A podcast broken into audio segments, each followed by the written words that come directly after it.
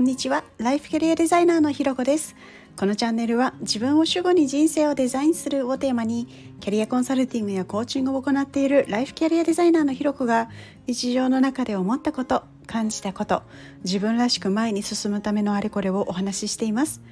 今日も耳を傾けてくださってありがとうございます。今日は頑張ろうとしない方がいい時もあるというテーマでお話をしたいと思います。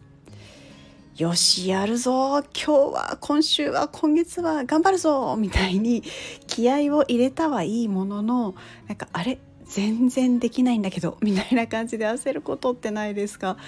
私結構このパターンずっとあったなと思っているんですよね。でもこのパターンを抜け出すためにあのやっていたことがあって今ではそのおかげであのなんだろう。10回このパターンにはまっていたとしたら今は多分3とか4ぐらいにまでなったかなっていうふうに思ってるんですね。なのでそのあのお話をしたいななんていうふうに思ってるんですけどその前にですね、ままずなんでそんなことが起きるのかっていうところからなんですがこれってあの頑張ろうみたいな感じで気合を入れると気構えすぎて自分にプレッシャーを与えているからなんですね。でそうすると自然と緊張して硬くなっちゃってこう動き出しにくくなったりこう動けなっちゃう動けなくなってしまう。なのであれ頑張ろうって気合い入れたのになんでできないみたいなことになっちゃうんですね。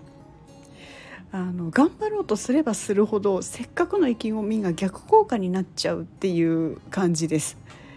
なんかね面白いですよねせっかく気合い入れてるのにっていう感じがするんですけど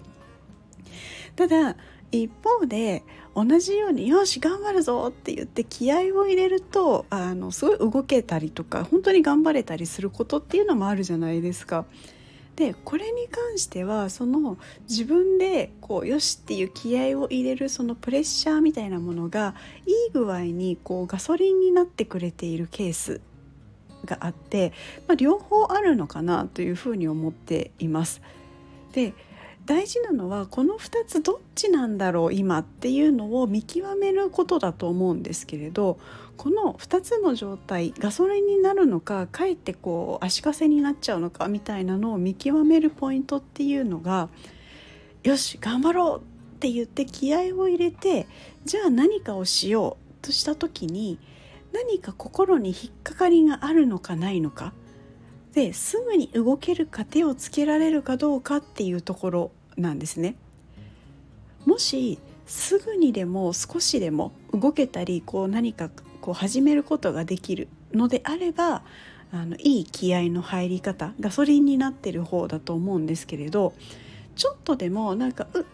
みたいになったりするようであれば気構えすぎてる可能性がすごい高いのでそんな時は「あ頑張ろうと思ったけどちょっと待った」っていう風な感じで一旦ちょっとその気合をリセットしてですね深呼吸したり、まあ、ちょっと気分転換をしてからは「あよしやるか」ぐらいのなんかそのゆるい感じのスタートを切ってあげるとちょうどいい加減でこう始められたりするんですね。やっぱり大事になってくるのはその見極めポイントっていうのももちろんなんですけど、まあ、そもそも気合を入れてやるっていうことが目的ではなくてやろうって思ったことをやれることが目的だと思うのでその気合を入れなきゃいけないとかっていうものでも全然なく気合を入れなくてもゆるいスタートでもよしやるかでも結果的にやれれば OK なのであのまあどっちかなっていうのを見極めてあのとにかくやれるようにするっていうことがやっぱり大事なのかなというふうに思っています。ということでですね今日は頑張ろうとしない方がいい時もあるということをテーマにお話をさせていただきました。ここまで聞いてくださってありがとうございます。いいねコメントレターフォローいただけるととっても嬉しいです。よろしくお願いします。それではまた次回お会いしましょう。